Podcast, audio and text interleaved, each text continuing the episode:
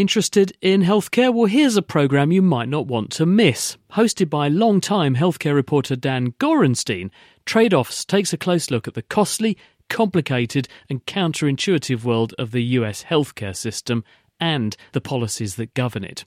Trade Offs digs into the weeds with experts who understand the data driving the policy trends while telling compelling stories of those impacted by those policies. In the words of the trade offs team, there are no easy solutions for a troubled healthcare system, just trade offs. You can find trade offs wherever you listen to your podcasts. Stripping down science. The Naked Scientists.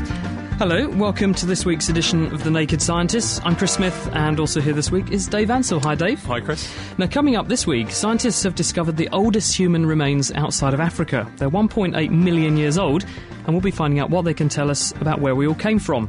Also, we've got the scientific formula for mixing the perfect cake, yum yum, and we've got news of a new movie, which might not be a box office smash, but it's certainly going to be a hit with scientists because researchers have watched how the tiny platelets that help our blood to clot get formed in the first place. So that's all on the way. And also this week, we'll be looking at the science of robots and how scientists are now creating clever machines that can carry out crowd control, go into battle on our behalf, perform delicate surgery better even than a human, and even care for the human, and even care for the elderly. But can they be trusted? Plus, in this week's question of the week, we're getting to the bottom of an interesting question about underwater vision. It turns out you can learn to see better underwater. There is a group of humans that seem to see quite well underwater. These are the Moken, who are wandering sea gypsies off Thailand and Malaysia. They make a living by diving in the sea, often without goggles, to harvest things like abalone. And uh, we'll be clearing that matter up about underwater vision later on in the programme. So, if you've got a science question for us, if you'd like to talk about robots, for instance, get in touch. Email chris at thenakedscientist.com. The Naked Scientist Podcast, powered by UK Fast, the UK's best hosting provider. On the web at ukfast.net. Now, we're pretty well acquainted, Dave, with the idea that humans somehow came out of Africa and then populated the whole of the world, but no one really knows what the steps were that took place for that to happen. And a group of researchers have made an interesting discovery this week, which has kind of put a whole new spin on where we come from, because they're suggesting that rather than just being born in Africa and then spreading out across the rest of the world, perhaps what happened is that humans emerged in Africa, went out and colonized the world, then they went back into Africa and turned into modern humans, and then came out again and spread across the rest of the world as we know it. And the evidence for this has been turned up in a place called Dmanisi, which is in Georgia. And David Lordkipanidze, who's from the Georgia National Museum in Tbilisi, has been working at this Dmanisi site, and they've uncovered these skeletons of these people, which they're 1.8 million years old. They are smaller than modern humans, but they're not they're a bit more primitive as well. So if you look at their hands, for example, their hands are much more like an ape's hands. They'd be good for swinging in the trees, but their legs are very well developed, so they could run very fast and cover big distances on the ground. They also had quite small brains, so they're a bit more primitive than modern humans. But what's really interesting about the story is if you look in Africa, about three million years ago, we think the first kind of humanoids in the form of Homo habilis appeared. And then there's a jump before you see Homo erectus. They're much more like us.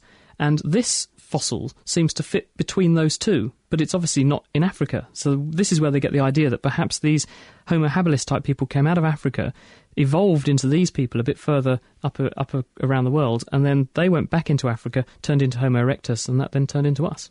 So, is it possible that they actually have, that they could have evolved in Africa and just come out? We haven't found them in Africa yet. Pretty funny though that people have looked and there's there's pretty good finds in Africa, and we can find evidence of Homo erectus and Homo habilis in some cases living in the same place side by side at the same time. But no one's found these sort of intermediate people in Africa. They've turned up elsewhere. So you can't really put that story together and expect it to hold together. So that's why they think that, that this may be the case. Okay, cool. Now, scientists have also found out why it's so difficult to mix ingredients into a cake. Now, Emmanuel Gouillart. Done what? M- sorry? mix your ingredients into a cake, mix them up. So people have been doing that for centuries. Um, but he's, anyway, um, he's been looking at how things mix together and found out that um, he, what he did is he got some very clear syrup and then added some black stuff to it and then mixed it with a rod sort of automatically so he could get repeatable results.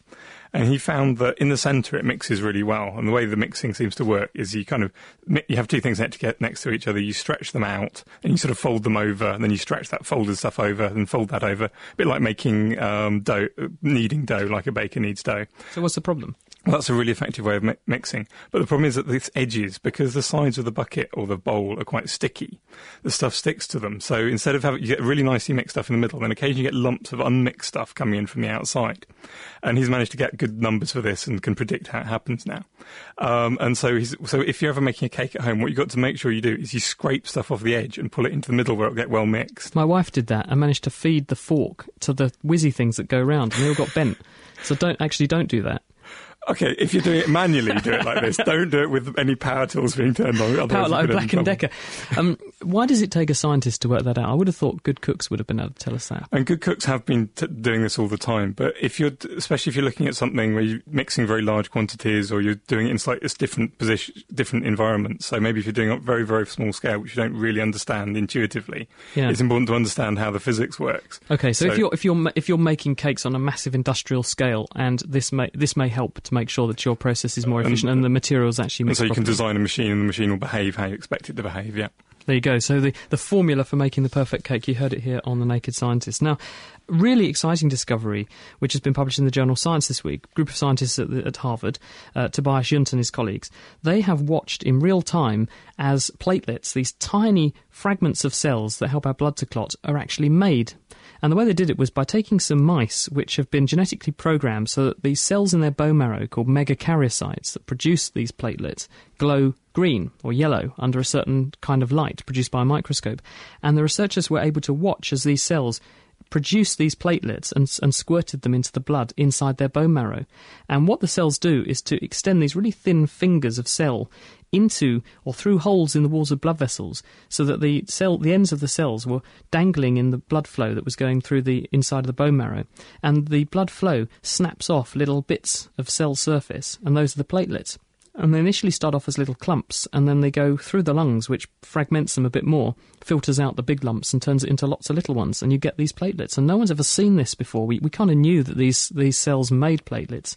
We had no idea how they got formed. So it looks like it's just the blood flow snapping off bits of cell. And why it's really important to understand this is there are lots of diseases which are caused by having too few platelets, and no one knows how to make them artificially. We have to go to human donors to get them. So understanding the process means we might be a step closer to making them artificially, and then being able to help people who don't have enough of them. So you might be able to grow the cells in a with a little pretend blood vessel, and then pump pretend blood round and Yeah, simulate the plates. conditions that make them in the body, so you don't have to then rely on human donors. Because whenever you rely on human donors, there are risks of things like infection, and also the tissue goes off, and it, it it's in a limited amount. You can't, you can only have so much of it. Whereas if you make it artificially, you can make huge amounts. Brilliant.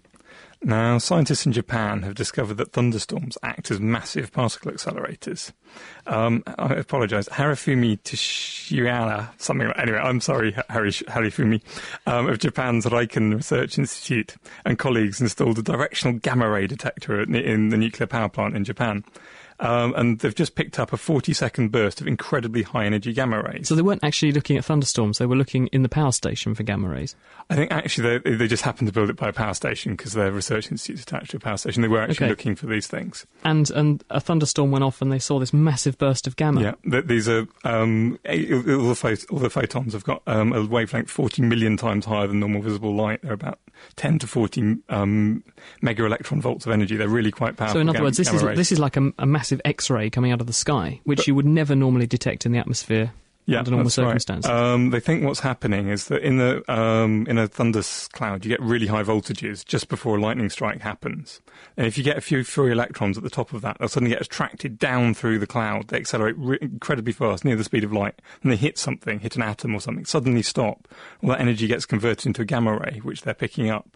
People have picked up really short, sort of millisecond bursts before. Um, actually, they found them when they were trying to look for gamma rays coming from space. They had a space telescope up there, and they kept finding these things coming from down by from the Earth. They were very confused. They, did, they thought they might be nuclear bombs, but actually, they actually they were just coming from um, th- thunderstorms. How did they know it was the thunderclap that produced Um, that? because their detector they've got is directional. They could look at the direction which all the gamma rays were coming from, and they could look at the spectrum. They found out that it was the same as um, electrons suddenly hitting something, and it lined up with a thunder cloud which they could see outside, so they knew it was coming from So, given that we worry about gamma rays and things like that because they are known to be capable of causing cancer, does this mean thunderstorms cause cancer? There are 2,000 thunderstorms happening all around the Earth at any snap time in, at the present. Uh, you know, about a million lightning bolts a day. Um, does that mean it's causing cancer then? They think that the, especially the very long bursts, are very, very directional, so they only hit a very small area, and there's probably not that many gamma rays. It's just what's surprising is how energetic they are. So it's probably not good for you if you get hit by one, but not the end of the world, certainly. So how are they going to take this further then? I mean, and presumably they've got to go and study more more thunderstorms. Yeah, I think they're probably just going to sit there and wait for more thunderstorms to come over the top of their, their nuclear power station with a detector and hope they'll get some more data. Intriguing. Well, to finish up, a really interesting study now because thunderstorms have been linked to producing various things in the atmosphere which could make your allergies worse. They can certainly also contribute to pollution, and that's because they can produce oxides of nitrogen. They're also quite good for fertilizing plants in that respect. But no one's really ever understood the link that happens between days when you have a bad air day, as opposed to a bad hair day, and why people on bad air days get high levels of heart attacks and strokes. People have thought that blood seems to be stickier and clot more readily, but why should that happen? Well, now a group of researchers who are at Northwestern University in Il- Illinois, it's Gokhan Mutlu and his team, uh, have sussed it out. And they were looking at mice to which they fed particulates, so things like what come out of a diesel engine and they got the mice to breathe this in and they took some blood samples and found that the levels of various components of the blood that are responsible for making blood clots shot up. So factor 2, factor 8, factor 10, and also a component called fibrinogen went up. So then they tested the same particulates on a, group of genetically modified mice that lacked a chemical in the blood called IL 6. And this is an immune signaling hormone. It just is produced by immune cells to create an immune response. And in these mice that didn't have this hormone, they were totally unresponsive to the pollution. Their blood didn't get any thicker. So they thought, well, this must be important. So then they took some more normal mice and they wondered whether it's alveolar macrophages, cells that eat rubbish that we breathe in and, and mop up rubbish in the bottom of the lungs. They clean the lungs. They wondered if those cells were what was producing this. So they gave the mice a drug called clodronate, which gets rid of these macrophages. And they, too, did not respond to the particulate pollution. So what they think is going on is when we breathe in particles from, say, diesel engines and things, it goes into the lungs, it goes into these cells called macrophages, which squirt out this IL-6 because they get activated by the pollution. They're trying to engulf it, and in the process of trying to engulf it, they get activated. The IL-6 goes into the bloodstream, and it increases the levels of these clotting factors. Why would the, red, white blood cells want to increase the amount of clotting factors when they're eating a load of stuff? Well, I was thinking about this, and I'm wondering if you've got a bacterial infection or something going on, perhaps the immune system thinks if you've got it's being attacked, perhaps there are going to be microorganisms squirting out cocktails of things that make holes in blood vessels, and they might make your blood clot. They might be sorry, they might make you bleed, so or bleed into your tissues. So this is a protective way of of making blood clots to plug up holes that microbes might make in blood vessels and therefore contain microbes to a, to a place in the part of the body where the immune system can, can more readily get a handle on them. So it might be that the body is mistaking the pollution for microbial attack. Cool. Sorting out the sparks from the quarks. The Naked Scientists. For more information, get online at nakedscientists.com. It's the Naked Scientists with Dr. Chris and Dr. Dave. We have a robot extravaganza in store for you this week, where in a, in a short while we'll be talking about robots, where they came from, how they developed, how we use them, how they can go into battle on our behalf, and also how we can make them intelligent, free thinking machines. But may they also be machines with murderous intent? Well, we'll be finding out later. But first, Dave, you were talking about lightning. Here's a sort of lightning on a miniature scale. Question from Sharon. She's in Australia. I recently put a cast iron Le Creuset pot in my microwave. It's got expensive cooking culinary taste. They're nice pots, aren't they, Le Creuset? Uh, it was in there for 20 seconds and it flashed. Nothing cracked, but there was a burning smell. My question is, why? And could that have contaminated the food in the pot? So who have you poisoned, Sharon? Can't... Um, I guess Le Creuset pots, they cast iron, they've got a cast iron lid as well. What might have happened is that if the cast iron pot and the lid were insulated from each other, um, because the microwaves um, produce they, what, the way they heat things up is by put, making electric currents flow through them. So big electric currents through both the pot and the lid. And if somewhere you get a large enough voltage between the pot and the lid to cause a spark, you get a spark between the pot and the lid, and that will probably that will probably make the flash, and it might damage some of the enamel on the surface. Do you think it makes it really, really hot? And maybe splinters off some of the enamel and vaporizes You, you might it, so- vaporize some of the enamel. I don't know So what that they would have put been in the the enamel. Yeah. Do you think it would have been toxic? Because she's obviously worried about being sued, having fed Um, someone out of that pot. I, I, I mean, it's probably not going to taste very nice. I doubt they put anything too poisonous in enamels on cookware in case you kind of scrub them and you get and you end up eating bits. So I wouldn't worry too much. It's going to be very low quantities, but I wouldn't eat lots of it on as out of preference personally. Um, also got a question here from Kieran in Dublin. Um, he says he loves the show and he listens to public podcasts every week, which is great. His daughter came home from school recently to announce that she had learnt at school that day that you could get wetter running through a rain shower than walking. How can this be? I, I think actually this is a really good question that we should say to what do you think at home? If you're if you're out in the rain, should you walk calmly through the rain, and alternatively, if you haven't got an umbrella, of course, or should you sprint through the rain, which will make you wetter? How do you stay dry? Email chris at thenakedscientist.com if you have a solution. What's the best way to get home in the rain and stay driest? To answer Kieran's question. Now, we are talking about robots and robotics this week, and our first guest is Noel Sharkey. He's Professor of Artificial Intelligence and Robotics at Sheffield University. He's been studying robots for years, he says. So, who better to ask him about how close we really are to seeing in real life what we have in the movies? Hello, Noel.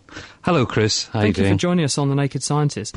Can I just ask you, because I was thinking about this before the programme, I don't actually know why we call robots robots. Where do we get that word from? You've asked the right person here. Um, it comes from a play in 1921 by Karl Čapek, or Kapek, who was a Czechoslovakian playwright. And the play wasn't great. It was called Rossum's Universal Robots. Um, but it debuted all over the world Tokyo, London, uh, New York, and caused an absolute sensation because it was the beginning of this idea that uh, robots will take over the world and kill everybody. Because the play ends with all the humans being killed just one being kept, actually, who was a scientist who could make new ones. But then one of the robots, they were biochemical, by the way, more like what we call androids and very like humans. And the play ends with the um, two lead robots, male and female, uh, with the female getting pregnant. And they walk off into the sunset holding hands. so, but why did they decide on that term robot? Oh, the, the word, sorry, the word robot itself, it's uh, the Czechoslovakian word, I believe, is robota, meaning forced labour. That's quite true, isn't it? Because that's that's pretty much how we exploit robots. Yes, that's what it was at the time, yes. But they're very different than what we think of a robot now, really. It wasn't the first sort of t- big tin robot or anything. Now, most people are acquainted with the idea that we've got robots in car factories spraying cars and painting naughty pictures on them and then spraying over the top of them again as the adverts will have you think. But um, where else, in an exciting sort of context, do we find robots today? Well, we find them all over the place. I'm not sure about exciting contexts, but um, certainly another one you see in the adverts is, is the Asimo robot, Honda's Asimo robot. You might have seen that. It looks like a little spaceman, small child. And you see it wandering about and going upstairs and meeting uh, with a with a big spaceman at the Washington Museum of Science.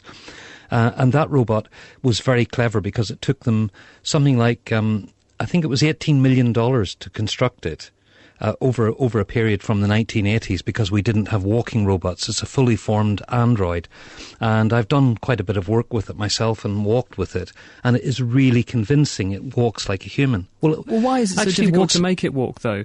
Um, Noel, wh- balance, why? balance, Okay. center of gravity. And one of the things about Asimo is it's got a backpack where its computing is. And it's got a, something called a zero moment algorithm, which was discovered by an Eastern European, which is very important. But where they put all the money was in actual fact on the um, speed of transmission from the sensors. So you can think of them like tilt sensors on a snooker table. Uh, not snooker table, sorry, pinball. So you got your tilt sensors, then they send information to the backpack, the computer, and it sends information to the motors and gets them to adjust themselves to keep the center of gravity right. But it does this 50,000 times a second. That, that's the real magic. It has to be really fast to keep it up. So, is it when making robots? Is it just a case of copying what humans do, or, or are we trying to be a bit more? I say advanced. It makes us sound a bit sad, but um, are we trying to be more advanced than that? Yeah, well, with the walking, we're not quite as good as humans. I mean, uh, when I say it walks like a human, it actually, if you see it and, and work with it, actually walks like a human that's dying to go to the loo. It's got that kind of lavatory walk in a hurry to the toilet. so it's kind of an, an odd walk. Um, we've always been trying to make robots better than humans because we want them to do things that we can't do, obviously, like heavy lifting and, and stuff like that. But in the main, you find robots now not a lot in Britain. We're, we're actually the worst in, in, or maybe the best in Europe. Uh, we have less robots than anywhere else in the workplace. I mean, in Japan, for instance, there are a vast number of robots doing floor cleaning, pool cleaning, window cleaning, all kinds of cleaning. Uh, I have a robot vacuum cleaner myself. How does There- that work? well, you just put it on the floor. Um, the big hold up for robot vacuum cleaners since the 1950s was they couldn't do stairs. And like the Daleks. Yeah, but how do they know where the dirt is? Uh, well, they don't. But but they gave up on the stair business because they thought somebody had the good idea of thinking, well, let's leave the stair business for now and we'll make them small so that people can carry them up the stairs. I mean, mine's like a frisbee. It's a Roomba made by iRobot, and um, what it does is it, it has a lovely spiraling movement round the floor. And if it meets an obstacle, it, it sort of avoids it and carries on with the spiral. So sometimes it will cover the same ground again twice. I know we had a pool cleaner once that used to have a penchant for cleaning one bit of a swimming pool, but it, it kind of avoided the same bits every time, and it was a real pain because it, you then ended up having to waste loads of time getting the brush out just to clean that bit. So in fact, it, it took almost as long to just do it and the whole pool as it did to get this blinking robot going. But hopefully they'll improve that in the future. But Yeah, well, the, um, Roomba, the Roomba does a bit of that. It can get stuck in a corner. You have to sort of keep your eye on it a little bit. You know, it's not it's not absolutely perfect. now one of the things that you were involved with is Robot Wars. Is that right? Yes, that's right. Now, yes. because one of the things that people have been talking about a lot is is getting robots to perhaps go into battle on our behalf. yes, that's correct. Yes. So how would that work? Well, well, I mean, it's not it's not things that people are talking about. There are already a lot of robots working in in uh, well, there's something like four thousand in Iraq at the moment, and an awful lot in Afghanistan. It's very difficult to track the numbers because the military aren't completely forthcoming about. It. But what are these many. robots doing then? Uh, mainly, what they're doing useful work in bomb disposal. So what you call IED, which is improvised explosive devices. So they drive them round and they look for explosive devices. They've got cameras on them, and they're remote controlled mainly. And when they find one, then they use the robot to detonate or something like that. Um, but it's quite there's some quite funny stories coming out because the soldiers are treating these like real beings, even though they're remote controlling them. Um, there's a there's a droid hospital it's called where the robots take their soldiers every uh, sorry the robot the soldiers take the robots to have them fixed, and soldiers actually want the same robot back even though they're offered a new model of exactly the same robot. And there are lots of stories of robots taking sol- the ro- sorry soldiers taking the robots fishing on their day off. So they're sitting in a boat and they put the fishing rod in the robot's claw hand. So they've become very attached to them. You'd be a bit worried about the robot shorting out though if it fell in, wouldn't you? That's true. But I think they've become attached to them because when people are in danger, they're more attracted to, you know, the thing they're in danger with. So, so there's that. But recently they've sent f- only four so far. But these uh, bomb disposal robots now, made by um, Foster Miller, they're called the Talon Sword or the Talon Sword. And they've sent in some now that are armed with M24 and M249 machine guns uh, Barrett 50 caliber rifles, grenade launchers, anti-tank rocket launchers, and these are still remote controlled. Now I've seen these, and they they're deadly. It looks like a small Robot Wars robot on tracks. Um, but when you see the machine guns and things on top, and also the the army really like them, and they're, they're very useful, obviously, for killing people without actually confronting them. And presumably they don't also draw a salary, which is quite beneficial. They don't draw a salary, but they cost quite a lot. I mean, but they're not that expensive now. They're probably around about fifteen thousand dollars, which is what eight thousand pounds. Uh, so you can't just throw them away. But they've sent four in, and there are eighty more in order, and everybody wants them. So, so they're talking very significant about very significant numbers of them. A new company has just been given an order for three thousand more to go into Iraq. A company called FX Robots. Um, the usual company that does it is iRobots with Rodney Brooks. Um, that's the people who make my vacuum cleaner. And interesting story about the new robot because the guy who made it is an employee of, of iRobot, was an employee. He left and now he's just got a $180 million contract from the military. And iRobot detectives have witnessed him putting stuff into dumpsters and cleaning hard drives. So he's he's being prosecuted now for stealing their ideas. There's a lot of money at a lot of money at stake. That's the big thing. There are many companies getting involved here, and of course we've got the killer robots in the sky. Um, now people might not think of them as robots like the cruise missile or pilotless aircraft, which have been around since in America since about 1918, in fact. And the Predator robot will do almost everything autonomously. And it found a second command of Osama bin Laden. And what it did was very clever. I don't like this stuff at all, by the way. If I, I sound like an evil genius or something, I'm not. I don't like this. Um, but what it did is it, it found them in a found him in a car. It switched on his mobile phone using satellite technology And as soon as the phone came on, the operator, who was 7,000 miles away in the Nevada desert, pressed a button and it vaporized the car with two Hellfire missiles. Blinking hell. Thank you very much, Noel. Well, Noel's here with us for the rest of the programme, so if you want to ask him any questions, email chris at thenakedscientist.com. It's our programme all about robots. That was Noel Sharkey, and uh, he is from the University of Sheffield, so he's an expert on anything robot. But now we're going to totally change direction, look at robots much closer to home. Have you ever wondered how, in the field of genetics, you've been able to give us such fast results? We've sequenced numerous genomes, including our own. That's tens of thousands of genes in less than a decade of scientific research. We sent naked scientist Meera Senthilingam to the Wellcome Sanger Institute in Hinxton, where a significant proportion of the recently commu- completed human genome sequence was decoded, to find out what this has to do with robots. This week, I'm at the Wellcome Trust Sanger Institute in Hinxton, Cambridgeshire, where DNA sequencing and analysis occur on a huge scale to help us understand just what our genes do and how they function. This one place sequenced a third of the 25,000 gened human genome. But how did they do it? In order to have genes ready to be sequenced, you need to insert the gene into a bacterium for which you already know the DNA sequence. You place this gene insert between a part of the sequence that encodes colour, for example, blue colouring. That way, when the bacterium multiplies to produce colonies, the bacteria containing your insert will be disrupted in this colouring and remain colourless. This allows you to pick them out from the blue bacterial colonies that don't have your gene insert. So you then pick out your colonies, break open the cells of the bacteria, extract the DNA, and load it onto the machines to be sequenced. But as smooth as that sounds, the stages, such as picking the colonies, can be tedious and time consuming, and can also differ depending on the opinion of the people choosing the colonies. The solution? Get a robot to do this for you. The robots that pick colonies are basically a big box in which there's a tray at the bottom to put lots of Petri dishes in, and a robotic arm that hangs down from the top and seems to slide around. But how on earth does this box actually pick specific colonies of bacteria? I'm off to meet Sarah Sims, who's going to fill me in on just how these robots do their job.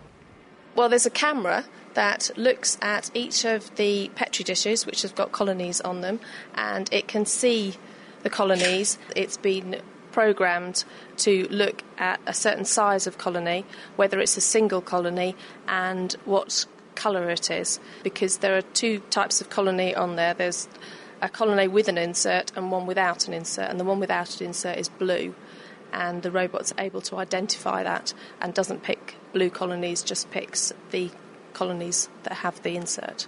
Just in the time that I've been in here now, how many colonies would you say have been picked? Well, it picks about 2,000 colonies an hour. Before robots, we used to pick about 800 colonies compared to 2,000. That's a really big difference. Yes, it is. It's made a, a huge difference with the amount of throughput we can we can do. So, I mean, I know that when it comes to kind of picking colonies and things like that, you need really sterile conditions because it's so easy for things to get contaminated. How is that managed with robots? Well, the room that we're in is in sterile conditions with the, the air filtered, uh, and also the robots are enclosed in a glass box, which helps to prevent any air getting in to contaminate things. I don't think I need to say that surely you're very happy about the introduction of robots yes, with the numbers that we have to produce, we wouldn't be able to do it without an awful lot more people and an awful lot more lab space.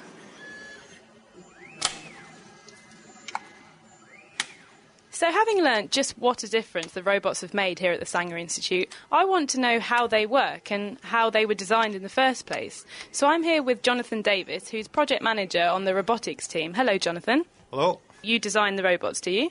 Yes, we look at what the um, people in the labs want to do, and then we try and design a robot that'll cope with the tasks that they want to perform.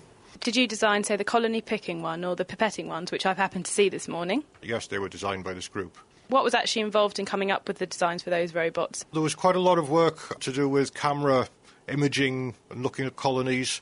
When they pick them by hand, you use a lot of judgment by your own eye and your own hand, but making the robot make those sort of judgments as well. Took quite a bit of fine tuning to get it right. Would you say that the robots are more accurate than the samples being done manually? I think what's probably more important is that they do the same task again and again with the same accuracy. A person doing it, sometimes you get it spot on, other times it's not quite.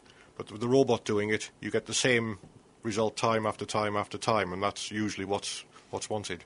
These robots have made a big impact on work here at Sanger Institute.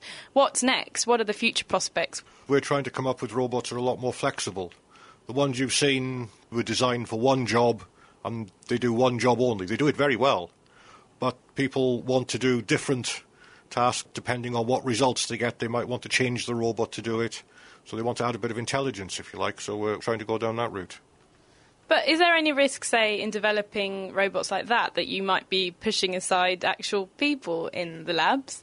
The decisions that these robots make, they're no way as clever as a human being. They can only make pretty limited decisions, to be honest. They haven't got the intuition that a human being has got, which is what you need to get new results and things moving forward.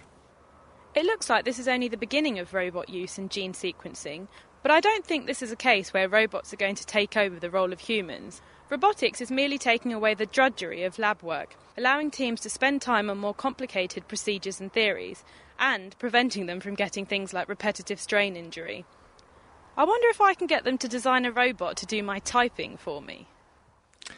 That was Meera Senthilingam finding out about the importance of robots in gene sequencing at the Wellcome Trust Sanger Institute. And this is The Naked Scientist with Dr. Chris and Dr. Dave. And we're talking about robots this week. In a second, we'll be catching up with Professor Jim Little and Dr. Per Erik Forssén. They're at the UBC. And they've done something called the Semantic Robot Vision Challenge. In other words, building a robot that can identify things and teach itself to identify things by looking up pictures on the internet. How do they do that? Well, we'll be finding out shortly. We'll also be exploring artificial intelligence. How do you make robots so that they can actually teach themselves things and become more intelligent in themselves? And could that have murderous consequences for us, the people who own and build them? And also, we'll be showing you how to build your very own electromagnet. The Naked Scientist Podcast, brought to you by thenakedscientist.com. And if you'd like to get in touch with The Naked Scientist, with Dr. Chris and Dr. Dave, email chris at thenakedscientist.com.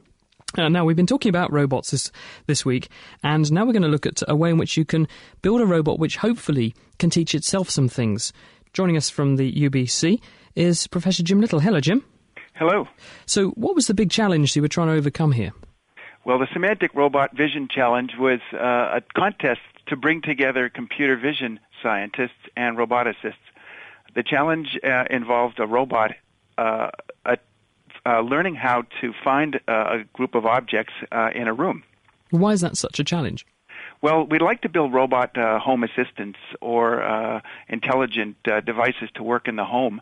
And uh, a robot has to know the various unusual and different objects that live in a, a place with us. And uh, we've gotten very good in the last while as computer vision scientists to recognize particular objects, like a box of, box of tissues or a, a cola bottle. But uh, to work in a home, it, a robot needs to be able to see and understand uh, objects like chairs and cups and tables. Uh, and they're much more challenging and interesting to. So, recognize. if a person, for instance, said, I'd like a cup, uh, and because their cup is different than every other cup the robot's ever seen, you need a robot that can intuitively then work out what a cup must be from first That's first right. principles. So, that sounds impossible. How do you go about doing that? Well, in this particular case, we uh, looked at uh, images uh, got from the web by looking up under uh, search engines for the word cup, and we tried to find uh, characteristics that uh, cup images might share, such as the circular opening at the top and the more or less cylindrical um, sides or the handles on the cups. And these have uh, appearances that we can try to recognize uh, in the images, and then uh, when we go look for them in the room, uh, we can find the object by identifying these features again. So it's just going on to say Google and trawling through images that it sees of things fitting the tag cup and then deciding that must be what a cup looks like. So how does it decode the picture to work out what the salient parts are? How does it assi- attach the same amount of importance to say the hole in the top and the handle as the shape? It it currently we just use uh, techniques to finding interesting and distinctive points on the uh, objects. Uh, others uh, groups, not ours, work more on the shape of the boundary of the objects. But uh, we've come a long way towards being able to recognize these these distinctive features uh, from different viewpoints uh, in different images. And uh, in this challenge, what we did was uh, look for features that showed up many times in different images of cups, for example. So what about if someone was really nasty and they've mislabeled a picture of a cup uh, and it's actually a saucer and it says cup and saucer, but it's only a saucer? Would your robot then be fooled? It, would, but I think that uh, what it does is try to gather lots of evidence. So if the feature shows up many times in those images, it it recognizes that this feature is useful for uh, cups and that the other one was irrelevant. In fact, go, going to Google to get images means you get lots of different images, most of them useful, but uh, not all of them. So, if I could just switch across to Per, because we're also we're also joined by Per Erik uh, Forssén, who works with Jim. Per, what were the major problems in, you had to overcome to to make this happen? Yeah, so so when when you search on the internet, you obviously have this problem that uh, a lot of the f- things you look for um, aren't aren't actually like you have you have many other images that match the same tag as as you discussed before, and uh, and uh, we've tried various ways of filtering out the the bad images. Like if you have a, a cartoon of an object, or or if you have a, a person drawing something by hand, it doesn't uh, match as well with the, the real world. So that was one big problem we had to to encounter to solve. And uh, another thing that um, was when we actually went into out in the environment and tr- started looking for the objects, we had to somehow limit the search. Um, so so we we had our our robot being interest driven, and um, the problem with uh, the environment, particular environment we were were at in the competition was that it um, had many many interesting things. So the robot looked at um, looked at other things than the objects and uh, how that was also an, a problem we had to tackle. And Jim, when you actually did the, the challenge, it was the Semantic Robot Vision Challenge, um, what was the competition like? In other words, what were other people wheeling out? Uh, uh, uh, wheeling out the other kinds of robots, you mean? Um, there were other small robots that had, uh, well, ours was large. We had a large robot with a uh, stereo camera on it, a, a simple still uh, image camera, all on a pan tilt unit. The other competitors also had um, many different cameras, uh, and uh, we all um, uh, had small platforms that allowed us to walk around amongst the tables and uh, that uh, compose the, the contest region. The uh, objects we were looking for were either on the tops of the tables or on the floor, kind of separated from each other, scattered around the room. And how successful was your robot? Uh, I mean, presumably they, they put things there that they had no chance in hell of ever having seen, so they had to teach themselves to recognize it. So, how successful were you?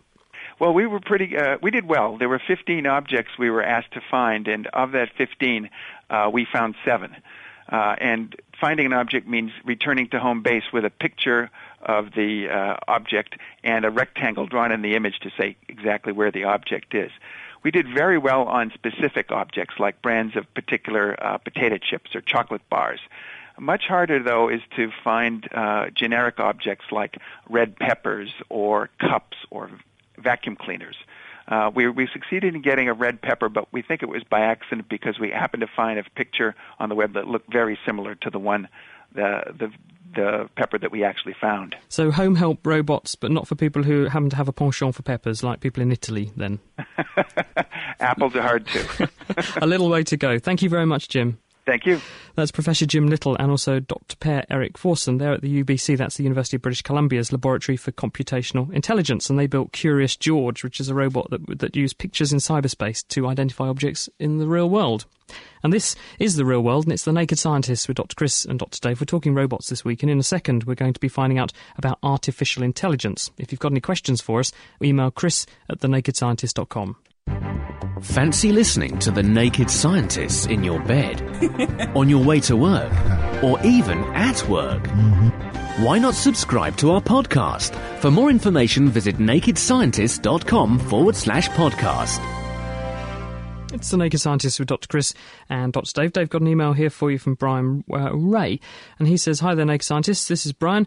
Uh, I'm university majoring in biology. I uh, really appreciate listening to your program. It turns me into a real know-it-all for what it's worth. I have a science question for you. This summer, I've taken up playing the guitar. Unfortunately, all I have is a steel string guitar, and it's made some pretty wicked calluses all over the ends of my fingers. I've noticed that the mouse pad on my laptop no longer responds to the tips of my calloused fingers, but it does work perfectly well with the fingerprints of all fingers on the uh, on the other hand, and the click wheel of my iPod also responds to my call- calloused fingers. So how does that work? I think the way that the trackpads on laptops work is that they have two sets of wires um, in two, two, one running horizontally and one running vertically. Um, and then they look at what's called the capacitance between the two of them. So if you make a voltage in one of them, how much that voltage is picked up in the other one. And if you put your finger near it, that changes quite considerably. Um, but if you, in fact, if you're anything conductive near it, it will change it. Um, now, but the problem is if you've got a lot of very thick calloused finger, uh, dry skin on the top, that's insulating, so it's not conducting anymore, and so it won't have the same effect. And what about with this iPod then? Why does that work? I'm guessing that's just, probably they've just got a slightly more sensitive system. Or is it pressure sensitive, perhaps? Could be. I have. Well, looking definitely some of the iPod ones work on the same way as a um, laptop um, trackpad, but I'm possibly there's some pressure sensitive ones. I don't know about the older um, iPods, but or it could just be they're more sensitive and they can they've got they can detect you from further away. Okay, well, I'm glad we managed to sort that one out. Sticking with robots now, a key feature of making robots that we can interact with is actually making them some way intelligent. And our next guest is Professor Nigel Shadbolt. Uh, we met him at the BA Festival when we were in York recently, uh, and we were talking about free thinking machines and murderous intellects. And he's with us now to fill us in. Hi, Nigel. Hi, Chris. So, should we be scared of robots then? Well, the problem is that, of course, when we look at our film portrayal of robots, they're invariably uh, murderous intellects and uh, up to no good. That's the kind of popular image of robots and artificial intelligence. And in fact, somebody once defined AI as the art of making computers behave like the ones in the movies.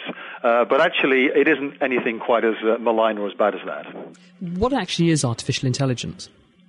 So, artificial intelligence is a branch of uh, study where you're trying to understand the nature of intelligence by building computer programs, trying to build adaptive software systems, trying to take hard problems about the way in which humans and other animals see and understand the world and build computers capable of replicating some of that behavior. So basically, you're trying to capture the workings of the human brain in a computer program. Well, that's certainly one of the ambitions, although many people working in the area would say, look, there are lots of ways of being smart that aren't smart like us. So, in fact, we would be happy to build systems that display adaptivity, but perhaps aren't necessarily based on the exact way that humans operate. So, what are you trying to do to, to try and create programs that can do this?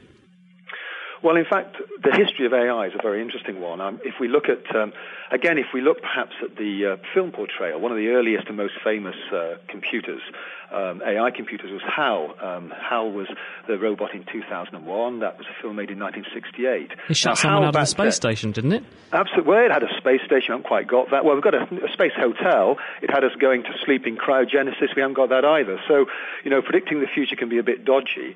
And uh, HAL was aware, he was reflective, and he turned into a murderous, paranoid uh, uh, um, killer in the end. But the bit that the film got right was the chess playing. In fact, AI's chess programs beat the world champion back in 1997. In fact, at the time that happened, people said this is a crisis for the species. But actually, what it showed us was that huge increases in computing power, plus a little knowledge and insight, can really tackle very challenging programs and problems indeed. So, what are the big things that people are working on now? People are trying to crack in order to develop better robots? Well, in fact, in AI in general, with this brute force approach with the amount of computing power, we can do a whole range of things. In fact, AI is kind of everywhere but not recognized as such. It's in your car engine, your engine management system. There are rule-based systems thinking about whether your engine's running properly. In your washing machines, getting the spin cycle right, translating languages in your Google search. So There's this is this is machines actually. AI. Sorry, I was just going to say, Nigel. So this is machines actually watching what's happening on happening and reacting to what's changing and, and learning from their experiences so they do That's the right exactly thing the next right. time. Exactly right. But of course, it doesn't accord with our kind of popular image of AI. But this is much more, uh, the AI call this is assistive intelligence. It's there supporting us in particular tasks.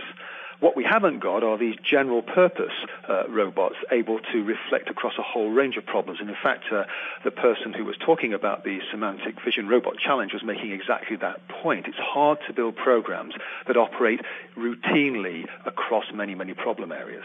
So, do you, when you're creating robots, though, always engineer an off switch so that there's no danger of these things running amok and taking over the world, which is what people are most frightened about? Well, indeed, if you look at the kind of uh, commercialization of robotics, there's a company in the States, iRobot, that manufactures simple house cleaning robots. It'll trundle around, particularly good in big open uh, American homes, trundle around hoovering up the debris or cleaning the bottom of the pool. But really that's a composition of some simple behaviors. It avoids colliding with objects. It can kind of more or less build a simple map of its environment The question is, of course, when you take that same technology and put it into a weapons platform or into some of the more uh, military contexts, you would want human control, and this is exactly what we see in modern deployments of robots in the battlefield.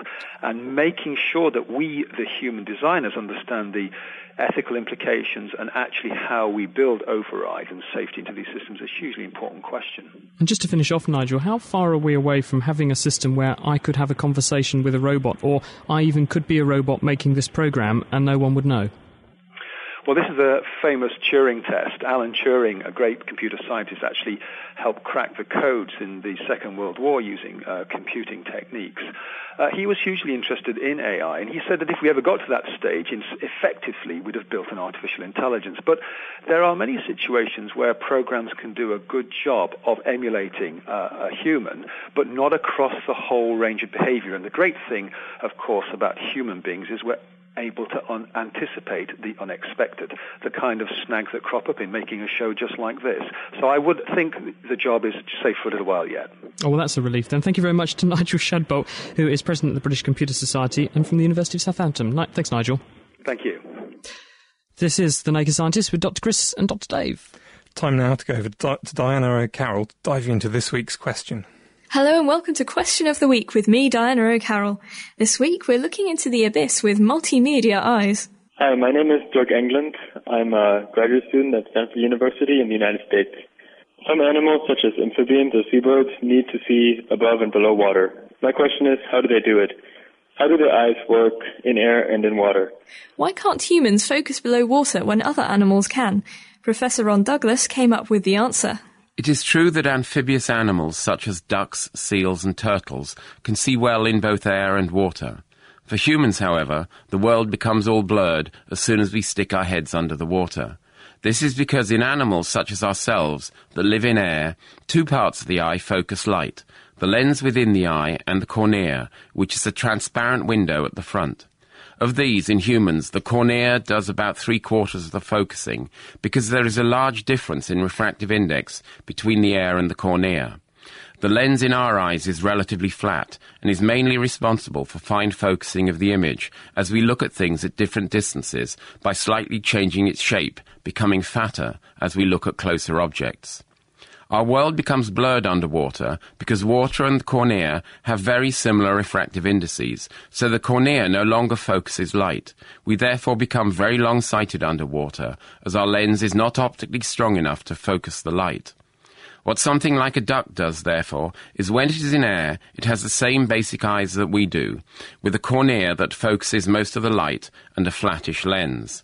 When it goes underwater, however, when the cornea no longer focuses light, it pushes its soft lens against a quite hard iris, and part of the lens bulges through the pupil, forming a sort of nipple on the front surface of the lens.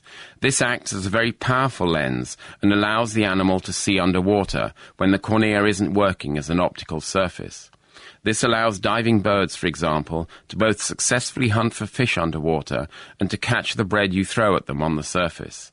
The cornea in our eyes and water have the same refractive index. That's a sort of measurement to describe how fast light travels through different gloopinesses of transparent stuff. The thicker the medium, the slower light will travel. Light will also bend every time it slows down, and this property is what the human eye uses in air to focus light inside the eyeball. Underwater, however, the cornea is almost useless, as it no longer causes light to slow down and therefore bend. To compensate for this, we'd need a fatter lens or some other way of focusing the light where we want it inside the eye, like these guys. Interestingly, there is a group of humans that seem to see quite well underwater. These are the Moken, who are wandering sea gypsies inhabiting the coastal regions off Thailand and Malaysia. They make a living by diving in the sea, often without goggles, to harvest things like abalone. It turns out that when you compare their ability to see detail underwater to a similar group of Europeans, the Moken do much better. Any camera enthusiast will tell you that if you want to see a large range of distances in focus, in other words, to have a large depth of field, you close down the aperture of the camera. So when the Moken go underwater, what they have learned to do is to close down their pupil, giving them a large depth of field and compensating to some extent for the long-sightedness induced by losing the cornea as an optical surface underwater. Interestingly, given time, European children can learn to do this as well. So it looks like we can learn to see underwater after all. Just don't try it in a soapy bath. Now from looking into the watery depths to listening to it. I'm here from Canberra in Australia, and I've been wondering for a long time why is it when you put a shell from the ocean up to your ear that it sounds like the ocean inside the shell? And we're sniffing out the answer to this one. This is Ellen Kirkendall in Oklahoma City, Oklahoma. I want to know if humans have a functioning Jacobson's organ. I've heard several different opinions on this matter. Do you have any thoughts as to how the big drink fits into a small shell? And do you know if we can smell what sex people are? Drop your questions and answers to me at questionoftheweek at thenakedscientist.com. That's all for now. Back to the studio.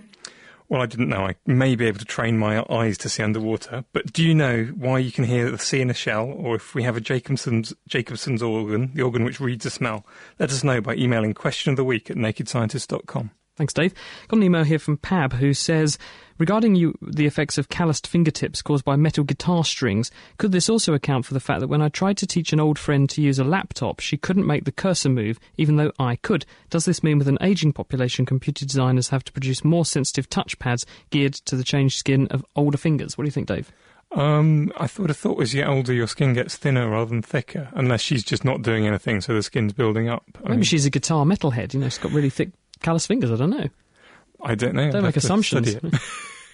We don't know, is the answer. Um, I would have thought, as Dave does, uh, Dave says, that skin being thinner as you get older should work a bit better um, in terms of picking up things on a touchpad. So, does anyone know? Uh, let us know if you have any thoughts on that. Chris at thenakedscientist.com. Now, for this week's Kitchen Science, Ben and Dave have been out to show us how some of the most complicated moving robot pieces rely on a very simple bit of science to get them moving. Welcome to this week's Kitchen Science. Today I've come to Dave Ansell's garage, which is where all of the ideas for kitchen science come from. And speaking of experiment ideas, Dave, what are we doing today? We're going to be trying to turn a nail into a magnet. What have nails and magnets got to do with robots? One of the most common ways that robots move is using electric motors. And electric motors are entirely dependent on something called an electromagnet, which we're going to build later. Is this something people can do at home? Yeah, it should be no problem to do it at home. All you need is a fairly long piece of wire, maybe a metre or metre and a half of thin wire, thinner than the stuff you'd use to wire a house with, a fairly large battery like a C cell or a D cell, and a nail, ideally four or six inches long. The first thing you want to do is take the wire and wrap it round and round and round and round and round the nail and leave five or six inches over at each end. Okay, so I now have a six inch iron nail, and around that I've wrapped some copper wire 20 or 30 times. What's the next stage to make this into a magnet?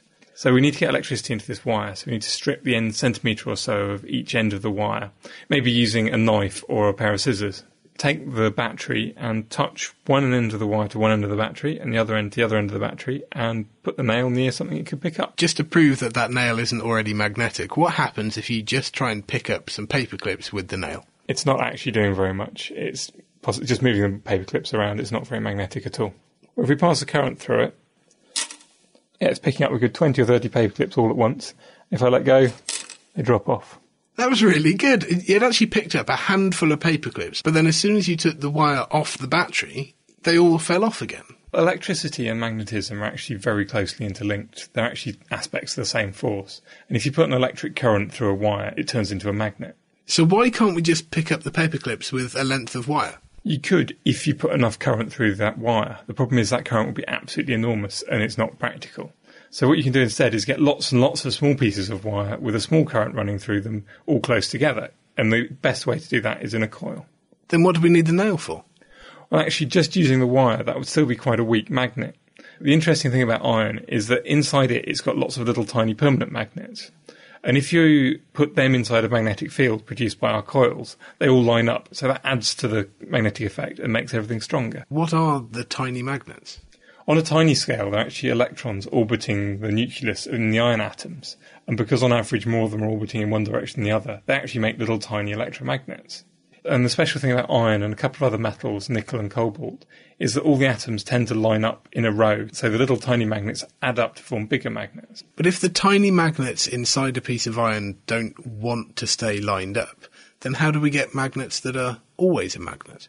You pick a material, maybe an alloy of iron, where it's much harder for the tiny magnets to move around. You then heat up that material, put them in a strong magnetic field so they all line up, and you cool them down slowly, at which point the direction where they're pointing in is frozen in and they're a permanent magnet. Cool. Well, you said earlier that in motors they use both permanent magnets and electromagnets, but I haven't seen how we could get movement out of this.